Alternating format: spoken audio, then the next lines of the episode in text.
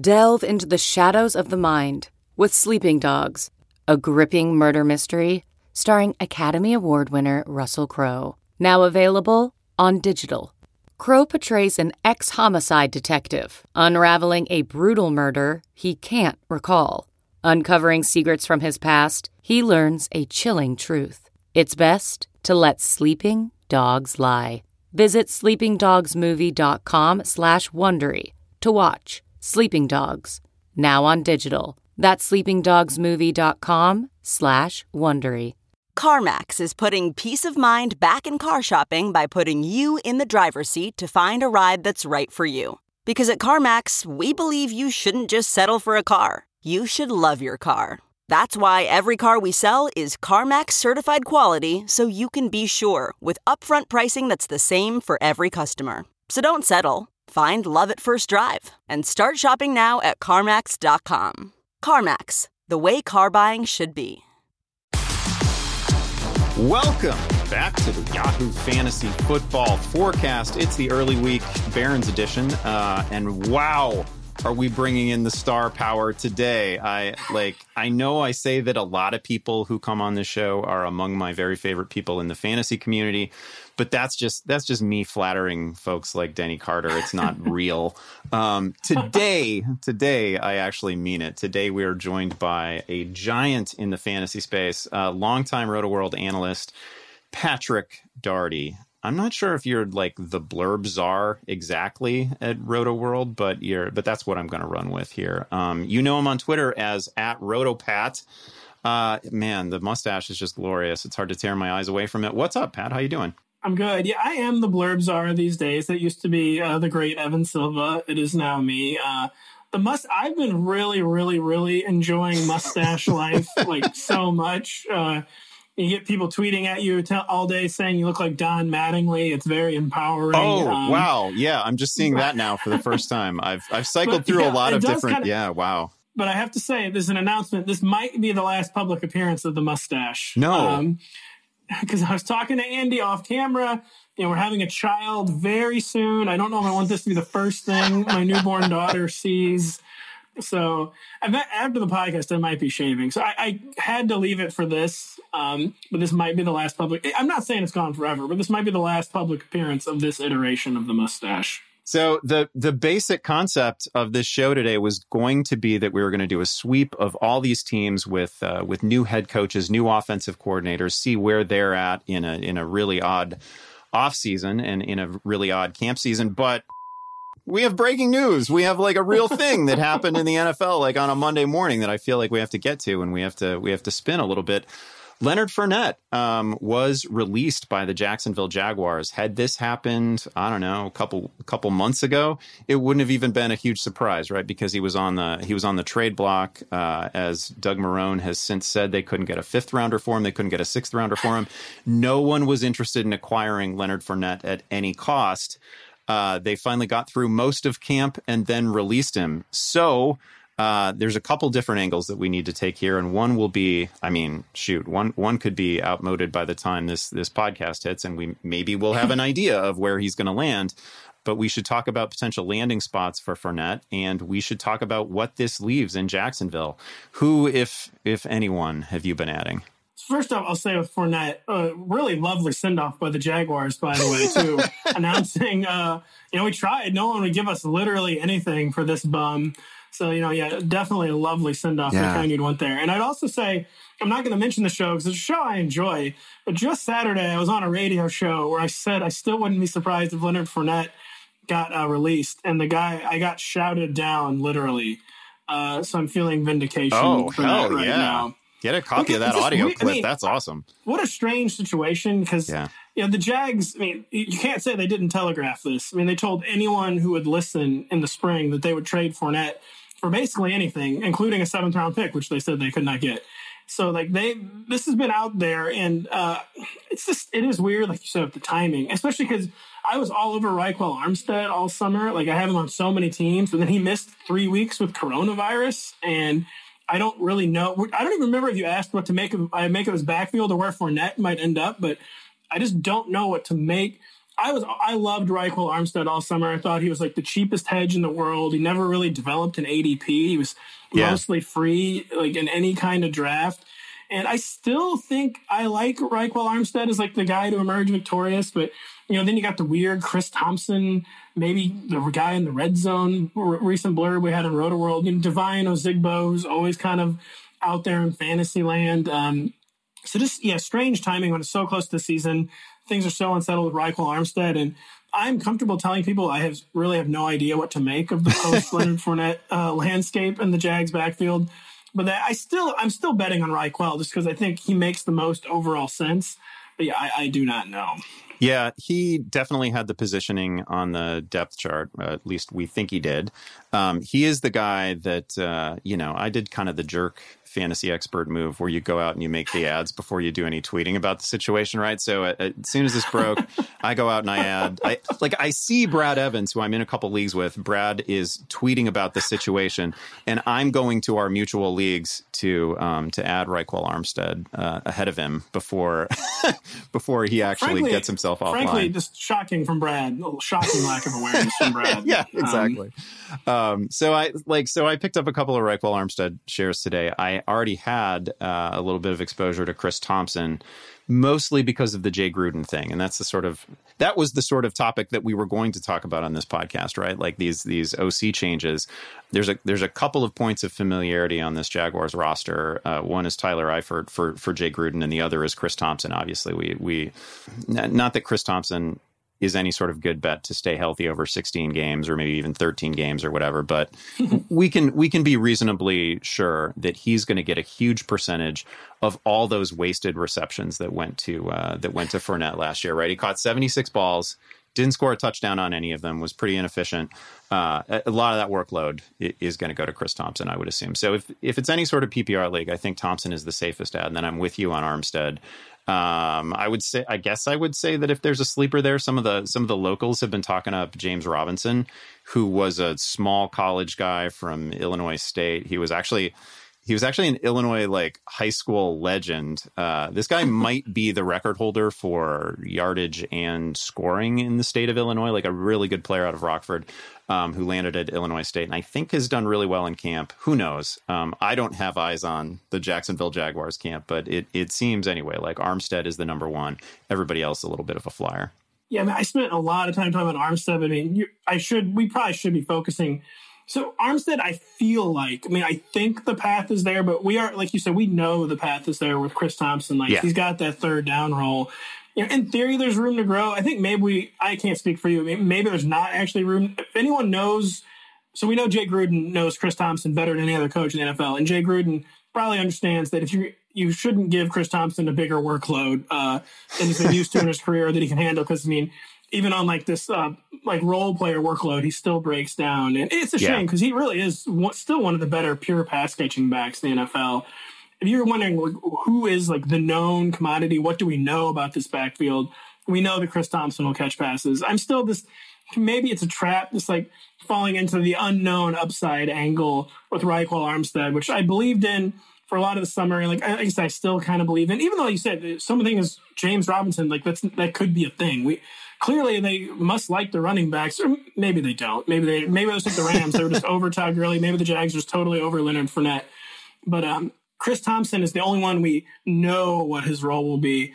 And I'm still I, I, feel comfortable gambling on Ryquell Armstead, but it is it is that it's a gamble. I have to be honest that it's just a gamble. This is this is also a team that that is just going to be chasing points all year, right? Nobody expects the defense to be particularly good. That's why that's why we're all pretty much into DJ Chark, um, Shenault, most of the aspect. Like there's a path for Gardner Minshew to be a little bit of a uh, at least a super flex sleeper here, and Chris Thompson's going to be a huge part of that as well. I mean, they're just going to be like they're going to be playing from behind uh, for a significant percentage of their season. They're strong all candidate. the season? Pretty, pretty, much all of the season.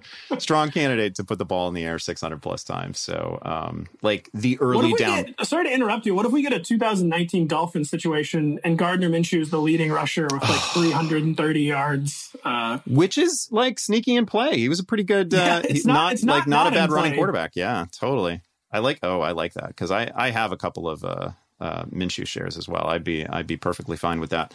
Landing spots for Leonard Fournette. Like the most obvious one to me, to maybe this is the Bears fan in me. I don't I don't even know if this is like a this is like a hate your team sort of uh, uh, Bears fan thing to say, but like Fournette is an obvious candidate to come to Chicago. I suppose David Montgomery has a groin injury. We don't yet know his status for opening week, um, but he could be compromised at least through September. Uh, it's the kind of injury where you tend to worry, wow, is there going to be a recurrence of this? Are we just going to be talking about groin issues and, and connective tissue issues with David Montgomery all year, right? So Fournette is a is a candidate to land in Chicago. Where else? Um, what are you hoping for? Uh, what are you What are you guessing on?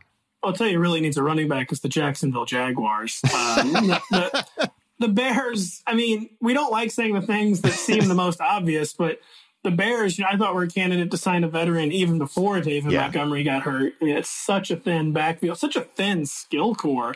Like the Bears, I wrote several times this summer, had no margin for skill, no margin for error with their injury with their skill players, and of course they've gotten one uh, three weeks before the season starts. So the Jaguars do make, or the Bears, that time was not a joke when I said the Jaguars make less lesson. The Bears do, they're going to come up a lot because they, they make sense. I mean, we're just, that's yeah. an obvious dot connector. It makes total sense. Uh, another team that I've been thinking all summer would sign a veteran uh, is the Tennessee Titans.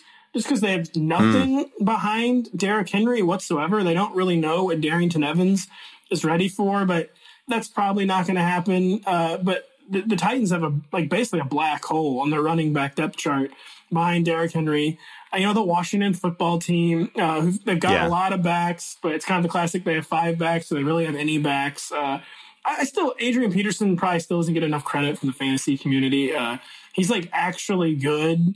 Uh, Frank Gore at this stage of his career, even though yeah, he, was perfect, like he was perfectly fine last year, right? It was four point three yeah. yards per carry. He's fine, but like we know what he can't do, and we know what he can do. Yeah, hopefully not the 49ers. I don't think that will happen, right? right? Uh, but yeah, I don't know. It's a guy who's been so disappointing. I mean, the Patriots too. I mean, we have to mention the Patriots, I guess. Uh, the Patriots, I was shocked when they did not add a running back over the offseason, which to me told me they either still inexplicably loved Sony Michel or they really, really liked Damien Harris, right. which was also kind of inexplicable since they like didn't involve him last year. Uh, but the Patriots, another team on paper, uh, certainly makes sense. I mean, Lamar Miller's still on the pup list. Uh, Sony Michel is Sony Michel. Uh, he's probably still a big enough name that hopefully the podcast isn't outdated. Like he hasn't signed by the time we're done talking, but he'll find a new home this week. Uh, but nothing that's like jumped off the page really, except the Bears. But even that is not a perfect fit. Yeah, I'm I'm with you. I'm surprised the Bears haven't taken care of at least a backup role. Um, like Devonta Freeman's been sitting out there. I don't know exactly what Devonta Freeman is asking for. I don't know exactly what that situation is. It was kind of incredible that David Montgomery had dodged all those bullets, though, right? Carlos Hyde not signing in Chicago, Devonta Freeman not yet signing there. So that still looms. Um, I guess I would throw I would throw the Rams out there as a little bit of a possibility, not a high percentage possibility. Um, I'm with you on the Patriots as well. I could totally see that they have a nice little history with uh, with reclamation projects, and Fournette is definitely a reclamation project at this point. He is. Bill Belichick seems to really like big names too. I mean, yeah. we always like make fun of teams like the Raiders for like the Texans for loving big names, but Bill Belichick is. I mean, he's always been a big name adder. Uh, so te- would not be surprised. The Texans wouldn't would they? No, no, no. oh God. Uh, but like, but like one percent, one percent, they might. Yeah, I mean, there's a non-zero percent chance with Bill O'Brien. You have to just put that out there. We'd be neglect yeah. to not put that on the pod. I think maybe the Chargers. My boy Justin Jackson. Mm. I haven't seen how serious it was. So supposedly picked up like a little injury over the weekend, and it, it, people have high hopes for Joshua Kelley, But you know, the COVID year, none of the rookies getting any reps whatsoever. I would say never say never with the Chargers too, but uh, yeah, I mean, I'm actually with you on Justin Jackson. He was pretty good last year. No, I mean he was like he's like the classic small sample size. A small sample size. Yeah. I mean, it's like efficiency. His numbers like pop off the page, and kind of someone who I felt at the very least had earned, you know, the opportunity to see if I would transfer to a bigger sample size. And he's someone else like Ryquell Armstead I've been adding at the end of almost every draft. So I'm hoping that he is uh, healthy for week one because he's someone I'm very, I'm very intrigued by Justin Jackson's big playability. Uh, any chance of Fournette to the Bucs? Can I interest you in that at all? I mean, that's not crazy, is it? I mean, what kind of pass protector is Leonard Fournette? I don't even really know off the top of my head. I'm assuming fine uh, since he played every yeah. down last yeah. year, and you know it wasn't like an issue. It wasn't like a meme. Leonard Fournette's pass protection that that makes that's certainly again that's a greater than non zero percent chance you'd have to assume there because yeah. Ronald Jones seems to have kind of won the job by default. I mean, Dare Ogunbowale, purely a third down back. Uh, Ke'Shawn Vaughn got totally lost in the COVID off season. literally got COVID. Uh, so that is another situation, yeah, where I didn't think, did for some reason did not make the connection in my initial sweep through the list, but uh, definitely makes sense on paper. I am I am definitely not rooting for people who drafted Fournette early, like people who drafted him in, in round three or whatever. I just don't want them to get a bailout here. I don't I don't I want him to fall totally, into like totally a really agree. good situation. uh, I don't know, like I shouldn't uh, care. I, I have no exposure to Fournette at all. Um, you could kind of sort of see this coming. Maybe, maybe not a release coming, but certainly a disappointing season coming. And I, I really don't want to see them get bailed out of their Fournette situation. I will say I'm a little surprised. I guess without the coronavirus, if the salary cap situation hadn't gotten super weird, I bet someone would have traded for Leonard Fournette. Not that he's like super expensive, right. yeah, but he's definitely expensive for running back. And I feel like he would have at least gotten a fifth or sixth round pick in a normal offseason. But maybe now teams are, you know, really getting into hyper vigilance with the salary cap the next two seasons. That probably played a factor in it because, I mean, as much as we talk about Leonard Fournette, he probably shouldn't have gotten cut. But uh, yes, I right. understand why he got cut though. Oh, no question about it. And you're right. Um, what a what a send off to have yeah, the, the press conference couldn't immediately fifth, following couldn't it. Couldn't get a sixth. Couldn't get a seventh. What do you want me to do? Not really a not really a hey. We want to thank Leonard for his contributions to the team over the years. no. Just a hey, couldn't get a sixth. Um, so here we I are. Know, I I was surprised by that. Even if things were truly toxic, I. Uh, I'm, I'm going to use this word uh, like uh, I'm going to actually use this word genuinely. It was kind of not classy by the Jaguars. probably should have been a little yeah. classier. I yeah. usually only use that word ironically, but yeah, the Jags could have been probably a little classier with how they handled that. It's fair to say. It's fair to say. So um, let's get into you know because we we're we're just not going to be able to fully resolve the Fournette situation until we have a landing spot there. But uh, crazy news again. Takeaway: uh, I'm adding Ryquell Armstead wherever I can. You already owned him. Uh, and Chris Thompson probably the safest option in that uh, in what remains of that like just smoldering ruins of a backfield. But let's talk about some of these situations because it's at least, I don't know, it's like a third of the NFL uh, has sort of non trivial coaching changes that we need to talk about. And I'm sure at some point over the past couple months, it's been discussed uh, on this podcast, many other podcasts. Um, but I feel like now that we're, you know, within a couple weeks of kickoff of the regular season, it is worth checking in with all the teams that have new OCs, teams that have new head coaches. Where are they at? How are we feeling about them now? Um, because again, this has been, you know, a, a, situation that all of us have talked about in some form. Continuity should have mattered more in this offseason than any other, right? Um, no OTAs, no no real opportunity to get together with with rookies until just a few weeks ago, right? Um, assistant coaches and head coaches are like, meeting each other for the first time when uh, when training camps come together. Like, it, like it must have been crazy in Carolina, right, where everything is new and these guys are just literally getting together for the first time. So I want to walk through whole bunch of these teams that have uh, particularly new OCs and head coaches, and and we'll just talk about where they're at. Uh, you're you're probably as close to the front lines of like reading as many beat reporters as you possibly can for Rotoworld purposes as anyone. So I feel like if anybody has their finger on the pulse of like a whole bunch of teams and uh, and where their coaching staffs are at right now, it's probably you. So I've kind of divided these into tiers, tiers where I don't really think that an OC change or a head coaching change is going to make a material difference with the offense that that's kind of where we'll start. I, I, I really doubt, for example, that in Dallas, in Philadelphia, in Minnesota, and in Chicago, like we may have new OCs and we have a new head coach in Dallas and Mike McCarthy. I don't expect that to have a dramatic change on Dallas's offense. Any of the, I, I should throw the Rams in here too, uh, but any of those five teams. So the Rams, the Bears, the Vikings, uh, Philly, Dallas. Do, do you see any uh, reason for worry or reason for enthusiasm with the OC changes? No, I really don't. I mean, I they were in that tier, uh, perfectly tiered by the great Andy Behrens. Basically, we're still going to be the Matt Nagy offense in Chicago. Uh, yeah. Minnesota. I mean, in theory, it's a big change, but I mean, I kind of I'm able to get into it when we talk about Kevin Stefanski, but I mean, they were kind of already the shadow Gary Kubiak offense last year. You know, like he was the offensive advisor yeah. The, the, system they ran looked a lot like a Gary Kubiak system. A so lot no, like it. Yeah, a lot like. So no big change there. I mean, Philly, no change. Dallas, you know, I, I guess Philly. By the way, my... like hat tip to Philly for just going. Like I think they have no offensive coordinator right now, right? Like they just got rid of Mike Groh, and it's like a it's yeah. like a council of elders approach, uh, but it's really Pretty Doug much. Pederson's offense. Yeah, and yeah. The Rams, I think, for the first time, do have an offensive coordinator, right? But it's still going to be Sean McVay. The only one on that list yeah. is Dallas. I guess I believe Mike McCarthy that he's not going to be the play caller and he's going to let Kellen Moore do his thing.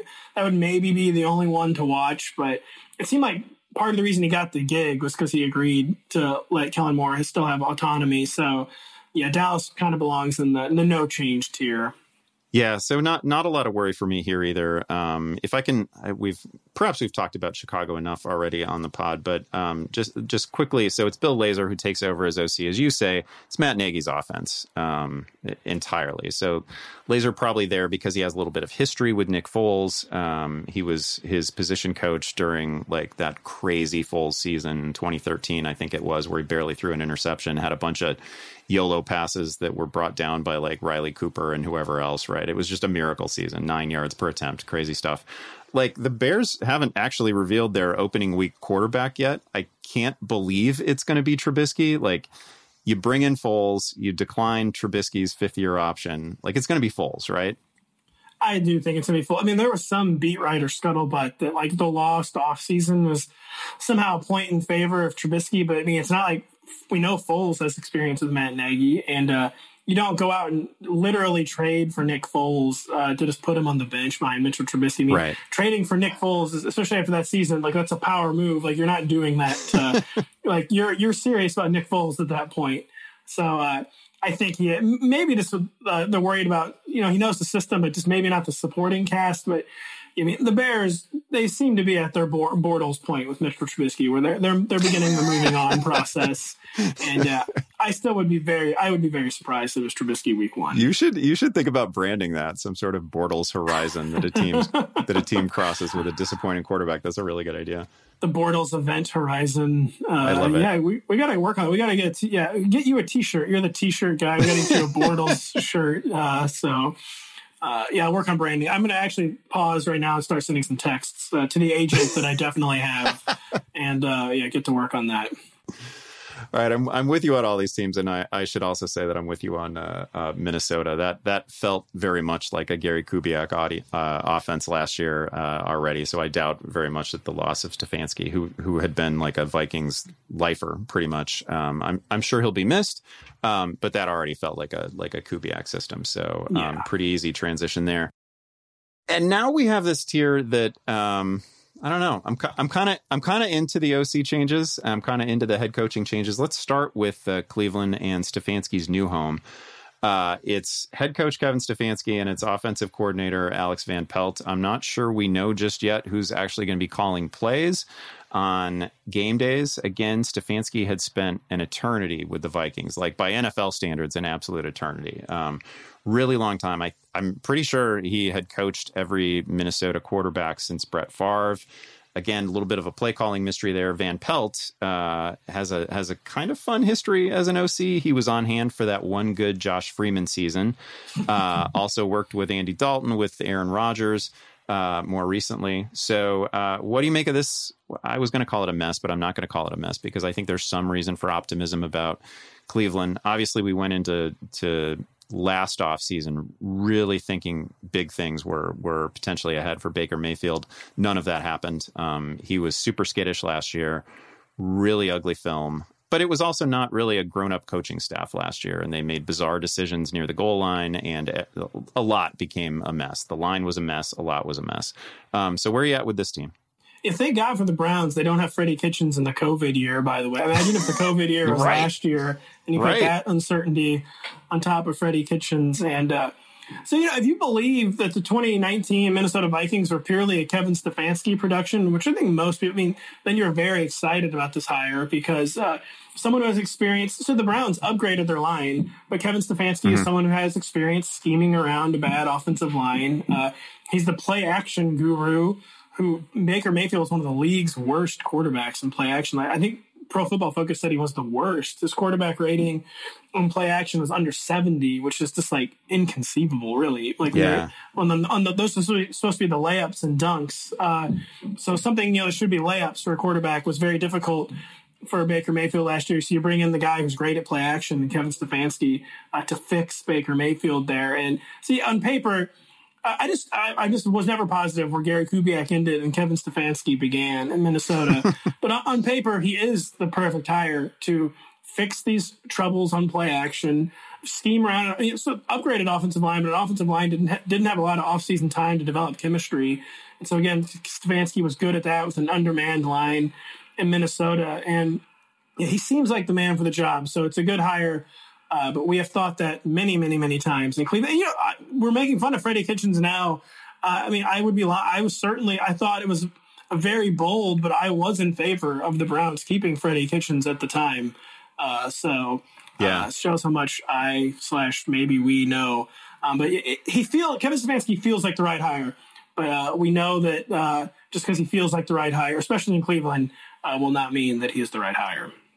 They uh, Minnesota certainly ran a lot of a lot of two tight end uh, stuff with uh, with uh, with Stefanski there, and obviously the the Browns have the personnel to to do a fair amount of that as well. Um, say, bring... sorry, I have no idea why I just interrupted you, but they have like the personnel to clone that approach this year, where they've yeah. got two very good receivers, they've got two intriguing tight ends, and uh, you know they have the personnel to basically clone what they did, and two very good running backs. So yeah, they can really try to co- replicate what they did with the Vikings last year. Where where are you at on Mayfield? Very low, just because it looked like I mean, it's so weird because you know he was so good as a rookie. I thought, but last year, I mean, you I forget the word you used. It was a similar word to what I'm going to use, but he was just frenetic. I mean, he he totally collapsed yeah. basically, like a player with with zero confidence. Like you said, probably a lot of it was the coaching staff because a better coaching staff might have been able to figure out ways to at least get him some easy completions to kind of prevent his confidence from just bottoming out. But it seemed like his confidence just bottomed out last year. And I mean, he was just frenetic, which you never want to see from an NFL quarterback, where he was just looked like he was expecting things to go wrong almost every play, yes, and they did right. go wrong almost every play. Be- because so. things so often did go wrong, um, and they obviously they couldn't keep the the pass rush off of him for a chunk of the season. It had like a last days of Marc Bulger feel to it, right? Where um, he was, he just seemed really shell shocked, and and by the end of the year, you know, bad, a lot of bad things were going to happen when uh, when Baker Mayfield uh, tried to improvise. So it was rough. Um, so yeah, I guess more I'm kind of college, like uh, where a, a defense, a good defense, like a good SEC or ACC defense, just knows the team they're playing has an overwhelmed offensive line, and they're just yeah. not going to respect the pass at all. And they said they were just in, they just didn't respect the Browns' passing game at all. And they were just in Baker Mayfield's face, you know, within like two seconds every play. And uh, we hopefully famous last words, knock on wood. I won't actually knock on wood, so I don't want to screw up the audio, but it can't get any worse. Uh, so uh, right. that seems that seems uh, perfectly fair to say. So I, I, guess the the issue with uh, Baker is what the uh, what the actual upside is. Like I, we we love his receivers, love the personnel in the team. There's not obviously a great deal of rushing upside to Baker Mayfield. So I, I'm I suppose I'm with you. I, I don't have him anywhere near my top twelve, um, just because I can't like anybody that I anybody that I keep near the top 10 or top 12 at the quarterback position has to be somebody that I can reasonably imagine finishing as like a top 5 guy. I just I'm I'm not quite there with uh, with Mayfield. No, I think I've got him probably maybe too low, kind of in like the QB 22 to 23 range. But I just think this year is going to be about kind of rebuilding that offense from scratch, and it's just it's hard to see where the upside is going to be for Baker Mayfield this year. Even if he has a good season, even if he stabilizes his career, it's hard to see like where the fantasy upside will come from. Um, another offense with a lot of new stuff, um, Denver uh, new offensive coordinator Pat Shurmur, who's been like not great as a head coach, but kind of fun as an OC at times, right? Like an absolutely terrible record as a head coach, but some pretty fun seasons as a as an OC. He was also on hand for, I believe, uh, the Big Foles year in Philly. He was on hand for the Case Keenum season, the one off Case Keenum season in Minnesota. Um, and there's just a lot of new stuff here. Uh, they bring in Melvin Gordon. Uh, they draft Jerry Jeudy, who everyone's excited about. They a lot of new toys for. Can, can I call him your boy, Drew Lock? Is that your you guy? Can call, I'll, I'll accept my boy uh, for Drew Lock. I will. Ex- He's the first Missouri quarterback I at least want to root for. Like Blaine Gabbert, a lot of Mizzou fans were just disgusted with. I didn't even. I, I felt no need to root for Blaine Gabbert in the pros. I feel the need to at least root for uh, Drew Lock. So I will accept my boy. Yeah. Um, I'm kind of excited about Denver, and I'm I'm I'm only like super flex excited about Drew Lock. I guess I don't have him anywhere else, but um, but I but I do have him in a in a super flex, and there's a lot of fun pieces there. See, Drew Lock. I mean, if you're looking for like untapped, like wild fantasy upside, I mean, Drew Lock is a, he's an excellent athlete, and he thinks big play. So when it comes to Drew Lock yes, and Pat yeah. Shurmur, though, uh, Drew Lock is not exactly what I think of when I think of like a West Coast offense skill set, right? Uh, or you know, efficiency Make sure you get the easy completions. I mean, we'll take shots down the field, but they have to be set up. Uh, that is not really Drew Lock's style uh, whatsoever. Drew, Drew Lock is like, hey, look, I can throw 70 yards. Yeah, let me, exactly. let me do it. and he can. he actually yeah. can do it too. It does strike me as a very odd fit. So, uh, uh, so the Broncos, I was shocked at the way the Broncos built their roster this offseason. That they actually, I mean, shocked in a good way that they actually decided, you know, to put their young quarterback, even if he's a very risky bet, they're trying to put him in position to succeed. They're doing all they can, giving him all the weapons they can. You, you look like someone like Sam Darnold, who is you know probably twice the raw talent, and he gets nothing. And then a much riskier bet like Drew yeah. Lock, he gets all this stuff, gets set up to succeed. So I really loved the approach from the Broncos. Um, I am not again. I'm just not sure about the, the Pat Shurmur, Drew, especially you know this truncated offseason. I don't know if Shurmur's gonna be able to instill West Coast principles into Drew Lock in such a short period of time. But no, uh, it's a it's a really good point. Are you in or out on Noah Fant? I'm in. I mean, that was uh, for a rookie tight end season. It was one of the better rookie tight end yardage efforts of the 21st century. Uh, so I just really like when rookies kind of not not like he hit as like absolute ceiling or whatever, but Noah Fant like lived up to his pre-draft billing to me as a rookie whenever a player does that, like their actual rookie season, yeah, I really take notice. And yeah, it certainly seems like I hate that this is the comp because I wish I could think anyone. He definitely seems like an Aaron Hernandez type talent, uh, where he can be just a real play, like a genuine playmaker at the tight end position. Um, so I am in on. I don't know if I'm in on Noah Fant for this year. It's such a, a right. deep step crop of like tight end, like tight end one, two board. It's a, a crazily deep year of like tight end eight to twenty you know, and Noah Fant in such a crowded supporting cast with a new offensive coordinator, it's hard to be like fully in on him and redraft, but I am definitely in on Noah Fant and his NFL future. Yeah, I, as you say, I tend to avoid that sort of minefield that exists at tight end. Basically, between like once we get outside the top four, I just I, I just wait for like an hour and then yeah. I take Greg Jarwin. that's that's pretty much the way I've I, like for other people that might be Eric Ebron, that might be like any of uh, a number of Chris Herndon, it might be any of a number of guys. But I I tend to wait out that entire like two or three tiers there, where you can find all the uh, formerly great Iowa tight ends. Uh, one more one more team I want to quickly mention in this in this tier that I'm kind of into uh, is uh, is Miami. They bring in Chan Gailey. Chan Gailey has a fun history with Ryan Fitzpatrick. What what are the chances? This probably doesn't happen, but what are the chances that Miami just rolls with uh, with Fitzmagic all season, and we just get a full year of Chan? Chan Gailey is the guy who gave us that miraculous Tyler Thigpen season back, a half season back in the day. That was so much fun. Um, I like Chan Gailey. It's so easy to root for Ryan Fitzpatrick. What are the, what are the chances they just give they just give to a redshirt year? I'd still say pretty close to zero, just because I mean yeah. we all know Fitz like he he has really mastered the art of flying too close to the sun, and uh, you know, and unless Tua, you know, so they have Josh Rosen on the roster, so they know what happens if you throw a quarterback who's not ready into the fire too quickly. Uh, so unless Tua is just clearly not ready after you know the non-existent offseason, that I 16 games is in play for Ryan Fitzpatrick. I do think though Tua's been he's not having having like camp raves, but the Dolphins press has been saying, yeah, there's you can definitely see the upside here. I do think Tua will get some. Will start. Will make starts. I'm very comfortable betting on Tua making starts this year. Chan Gailey is kind of weird because he's kind of known for like balanced, like uh, not run heavy. He's known for like balanced attacks, but kind of those past few years, most recent years as play caller, he he had started to open the offense up more and kind of like adapt and change. Even though he's one of the oldest play callers in the league, seem to, to run kind of more of the offense the Dolphins seem to enjoy playing last year, and Ryan Fitzpatrick always enjoys playing. So there, there's definitely going to yeah. be some fantasy points here. I, that's I, was a long way of saying there's going to be some fantasy points in this Dolphins offense, basically. But yeah, I just I just want them to to just run it back with uh, with Fitzpatrick and Parker, and we'll we'll see what Preston Williams can give us. Like I'm pretty into it. Um, I hate to see Ryan Fitzpatrick on a bench, but I don't want to spend too much time on Miami um, because I still want to get to. I've got I've got four teams left on this list, and I've got three teams in this sort of tier where I, I think a lot of a lot of concern is warranted. Uh, and we've already talked about one, so we can just skip Jacksonville and and Jay Gruden. Um, we've we've obviously we've we've mentioned the players that Jay Gruden has ties to. Chris Thompson being the biggest uh, among them. Again, they're going to be chasing points all year. I want to talk about Washington, and I want to talk about the Giants. Uh, we we can start with the Washington football team. Ron Rivera is is our head coach, and Scott Turner, branch on the Turner tree, Norv's uh, child, Scott Turner. Norval, I got to correct you, Scott. Norval. Norval. No, you're right. Good call. Good call. Um, Scott is the OC. He moves with uh, with Rivera from Carolina.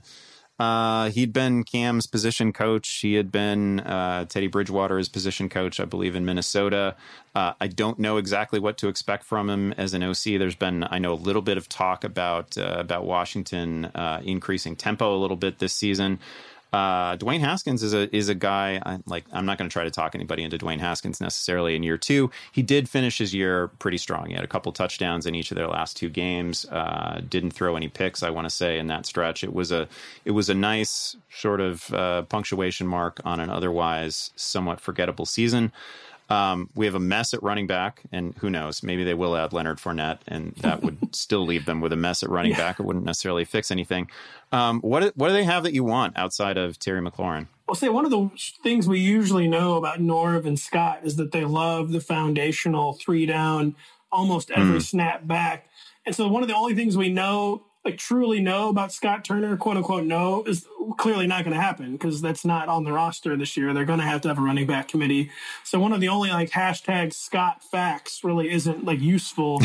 um, but you too, so I have hope for Terry McLaurin basically because last year, I mean, Scott Turner did an amazing job scheming the ball to DJ Moore, making sure DJ Moore yeah. got his looks every week. So yeah, we can have hope for Terry McLaurin, who showed so much as a rookie not for injury, might have been you know, a full on like fantasy supernova. So we can have a lot of hope for Terry McLaurin. Dwayne Haskins, it's weird because you mentioned he did finish the season hot. So I just didn't, I don't know if Dwayne Haskins has like the movement skills that a modern NFL quarterback needs to succeed. But I would have figured, kind of based on his college profile and based on how bad his stats were last year, that he was like not an aggressive quarterback, that he was kind of like failing, like, you know, hurried, and like having lots of like dumb short incompletions. But he was actually a very aggressive quarterback by like, NFL next gen stats and like pro football focus advanced stats. So maybe there, maybe there is some sneaky upside there. Dwayne has, obviously we know not, not as a QB one, not even really as a QB two, but definitely yeah. like in the super flex and may, he showed just enough basically to not get Rosened. Like I agree, I agree right. with Washington not Rosening uh, Dwayne Haskins, and just where he deserves the second year. And Scott Turner, yeah, we don't know a ton. We don't know if he's full on Norval or not, but uh, it was not a bad year for Scott Turner in a, in a, tough situation with so little quarterback talent buying Cam Newton last year in Carolina. So there's not zero reasons for optimism when it comes to Washington's offense. That's a ringing endorsement, not zero reasons for optimism. That's awesome. I don't know. I, I don't. I'm sorry. I don't know why. I, the worst interrupter in the world. I was. I just immediately, urgently had to share my Antonio Gibson thought, which was that. Well, that's okay. That's where I was going to go next. The the backfield, assuming that Fournette doesn't get added to this mix. Um, I understand a lot of the reason for enthusiasm about Antonio Gibson. I feel like they did him a little bit of a disservice by dropping a Christian McCaffrey comp yes. on him as early as they did. That's crazy. He carried 33 times in college, and they were with spectacular results. Right? It was like 10 yards a carry or some ridiculous thing like that. Something that only happens at Memphis. Um, but but it's still 33 carries, and I can't I can't wrap my head around the notion of of asking a kid with so little experience in backfields. Period to pass protect in the NFL. That seems sketchy. So I can imagine a path to Antonio Gibson having fantasy value as like a slot guy. I mean, obviously beyond McLaurin, I, I have no notion of who the second best receiving threat on this team is. I really don't. Um, so it might be Gibson. Um, I just don't know if that actually comes at the expense of snaps to any other running back. So uh, this backfield, go talk no, about it. My thought on Gibson is that so he's an offensive weapon type. You know, maybe he'll eventually be a running back, yeah. but clearly right now he'd be labeled an offensive weapon. And my thought that I just can't shake is it's hard enough to get those guys going in the offense in a regular year. And then this the COVID year, right? Where just yes. no reps, you know, no meetings that weren't over Zoom. I just think it everyone, including Washington, is being very aspirational when it comes to Antonio Gibson's potential role. And I mean, maybe he's just a special talent who was misused and should have been running way more in college. But I just think it's going to be very hard for kind of like the ideal Antonio Gibson outcome uh, in Washington. And for me, it's just going to be undead zombie Adrian. I'm so first off, I'm drafting Antonio Gibson over uh, Adrian Peterson. Even even with the skepticism, I'd rather bet on that on that unknown upside. But yeah, it kind of just has the feel of an undead zombie Adrian Peterson here, does it not?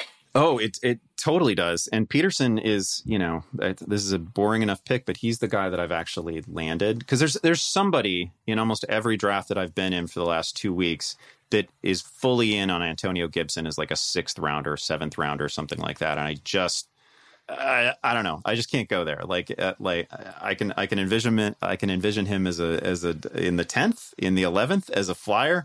Um, but I can't. Like, you're, you're still getting league like potential league winners in in round six, round no, seven. I just can't. I don't see him that way. Yeah, with the lack of off-season hype and off-season news, you know, and the lack of roll blurbs, so we had we kind of there weren't nearly as many like ADP rocket ships this year, but Antonio Gibson yes, was right. definitely an ADP rocket ship, and where it's probably gotten beyond the bounds of what is reasonable. Well, what are you going to do? Not not re-report it no, or no, report it when when a, when a, coach that's a, when a coach says that he's Christian McCaffrey, exactly. right? Like, so let me get on a mini Roto World rant where people get on us for like hyping people. I mean, that's our job. We can't help it that the coach yeah. just said something extremely stupid. We have to blurb it still, and we try to add context oh, yeah. to it. Um, but yeah, anyways, Rotoworld rant over.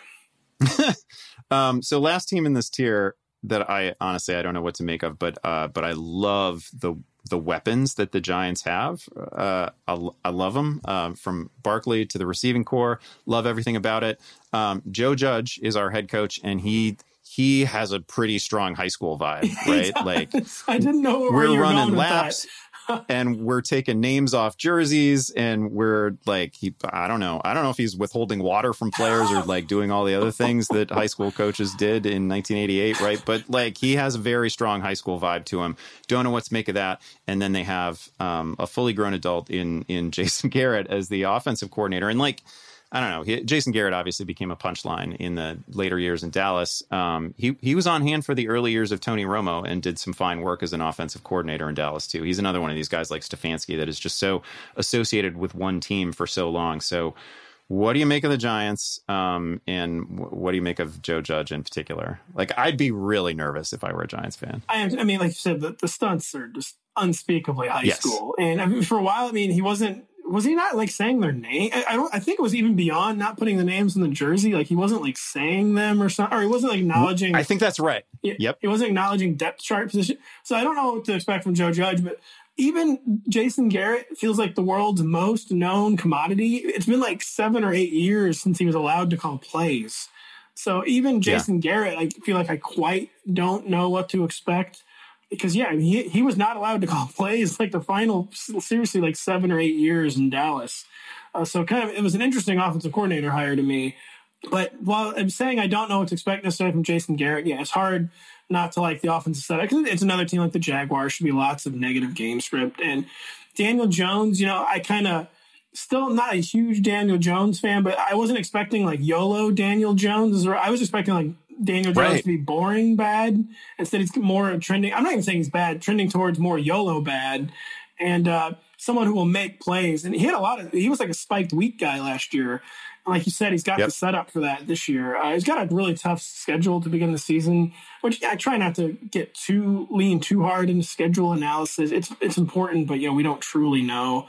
Yeah, I don't know what to expect from Jason Garrett but I am very interested in Daniel Jones. He's been kind of one of my favorite like streamer type picks. If I'm in a deeper league, like enjoying nabbing Daniel Jones is like uh, part of a two quarterback tandem.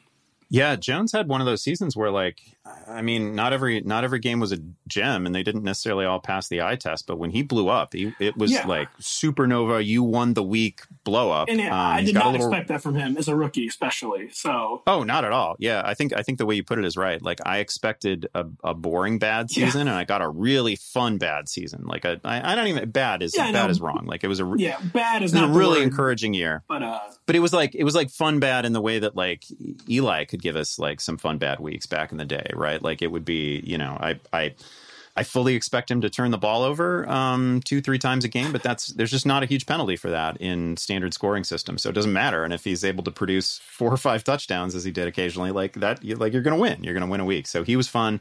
Um, I hope Jason Garrett can uh, can not restrain him too much. Uh, obviously, the safest thing about this offense is uh, is Saquon if he stays healthy, he's two thousand yards. End of end of story there. Um, how do you how do you sort out the the wide receivers for the Giants? Almost impossible, except for that I know I, yeah. I have Golden Tate third.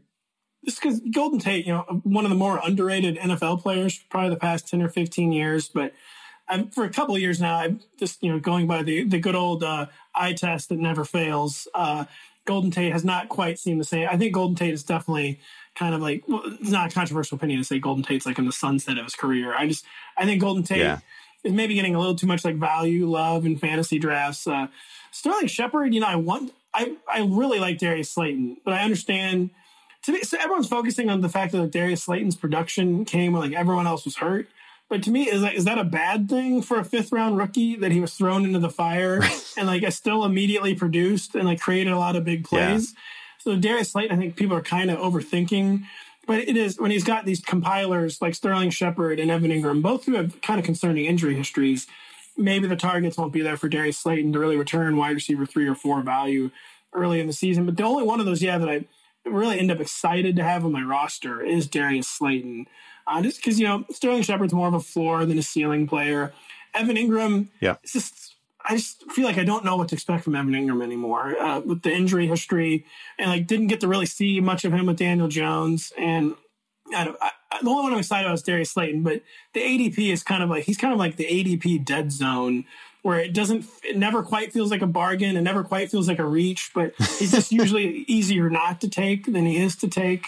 Um, so yeah, I, I, I guess I feel the same way here, and I feel like my ranks are almost fraudulent because I'm fairly sure that I have Shepard higher, and I never get Shepard. like I never land Shepard. I, I, but I'm sure I'm sure I have him like five spots higher, six spots higher, and Slayton's the guy that I end up with. Me too. I've had them very close. I think right now I might have Sterling like one or two spots. I have them very very close. Uh, but basically, just been punting on that, like a very courageous fantasy analyst punting on that situation uh, all summer with my rankings where you just wrap up every analysis and you're like, yeah, I like him in a best yeah, ball. Exactly. Okay, moving on. exactly. for a while, I had Slayton high for a while. The rest of the Rotoworld staff kind of did spook me into getting like right, like uh, very rare in America in 2020. I actually like listened to their arguments and kind of let them move me, and I did move Slayton down in the rankings a little bit. Yeah, but I, I, I secretly still love Darius Slayton.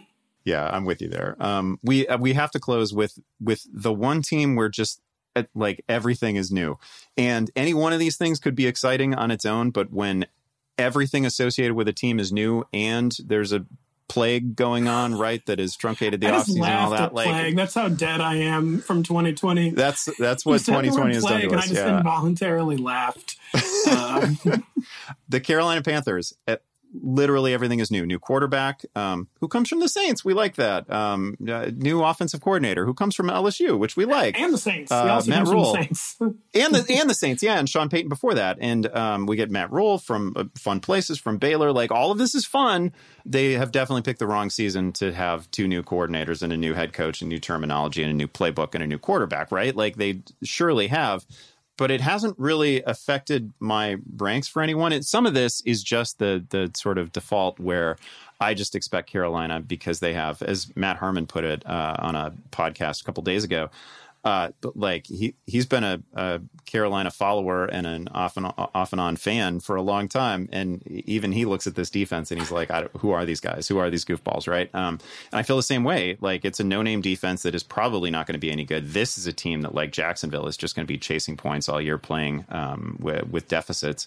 And there is a path here and I'd feel better about this if it was a if it was an offense that you know where where everything had some where there was at least some level of continuity and Teddy Bridgewater was stepping into it. But no, everything's new. Anyway, there's a path for Teddy Bridgewater to throw a ton of passes this season. He's got good receivers.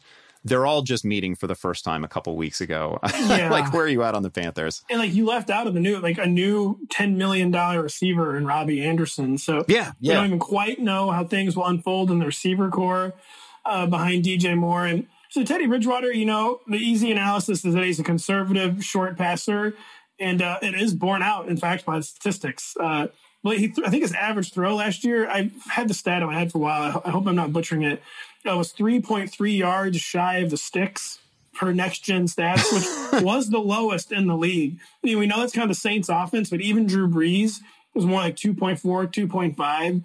So, I mean, he, it's not a meme. It's not a narrative. Like Teddy Bridgewater is a very, very yeah. conservative quarterback. And so still bet on like, you know, bushels of targets for Christian McCaffrey and DJ Moore, who really fit well with Teddy Bridgewater's skill set. But I, I, wonder about Teddy Bridgewater as like a come from behind quarterback. Uh, if he's the kind of guy who, with that conservative mindset, right. can get into situations where he like will not succeed that's kind of overthinking the situation. He's a quarterback who is accurate uh, and is going to have to throw a lot, and there probably will be some sneaky fantasy value there. But I do wonder if like Teddy Bridgewater is like getting set up to fail in like a, a weird way that no one is considering. Um, but anyways, yeah, Teddy Bridgewater on paper looks like the consummate uh, 2020 streamer. Yeah, I can definitely talk myself into the idea of Teddy in an offense that looks. I mean, it's not it's not going to look like LSU's offense exactly because uh, like everything was a touchdown in LSU's offense, right? Um, so no, it's not going to look like that. But a lot of great short and intermediate targets there. Um, I assume the ball is going to come out quick. Um, when, when, you're throwing like whatever he's throwing short passes, those short passes are going to DJ Moore. They're going to Christian McCaffrey. Those can those can become big gains no matter how many yards they happen to spend in the air. Where what what are your feelings on Curtis Samuel right now? Have you landed him anywhere? Like he was obviously he was one of the huge disappointments of of last season. It's one of those years where like you look at it in total and it doesn't seem well, that wasn't so bad. He scored six, seven touchdowns, whatever. That wasn't a total disaster, but but he I don't think he ever had more than seventy receiving yards. There was no there was no big week um, for all the for all the hype that he came into the year with. There, there was never like he literally never had a week that that you know got you a fantasy win. That said, he had done some things previously that made us really encouraged for his 2019. Uh, like he was a pretty fun player for uh, a handful of games in 2018. So where are you at on him now? Have you completely given up on him? Uh, where does he fall in your ranks? I've mostly completely given up because I was part of I was part of the of the fade brigade on uh, on a blanking on Curtis Samuel. I was like, who the heck are we talking about? Our Curtis Samuel last year, just because that's how far yeah, you pushed him. When you come to mind, manufactured yeah. touch, so the, the, thing with Samuel and me last year was just he's a manufactured touch player. Like I need him to prove to yeah. me that he's more than a manufactured touch player. Uh, before I can like rocket him up these rankings, and yeah, unfortunately, like, nothing he did last year disproved that. And I'm, I'm not saying he's like undraftable, but to me, he's like pure wide receiver five. Like he's in the wide receiver 50 to like 65 range and no real expectations yeah. for Curtis Samuel. He's an explosive athlete. We know he could be a special playmaker. But just yeah, when you're a manufactured touch player and you haven't demonstrated more more than that, like like Percy Harvin was a manufactured touch player who eventually you know he demonstrated more than that. So you could go in on someone like Percy Harvin Curtis Samuel is basically like Percy Harvin without like the standalone value, for lack of a better term. It's like, can he create offense on his own? And to me, we just still haven't seen that from Curtis Samuel, and I'm not using a draft pick on that.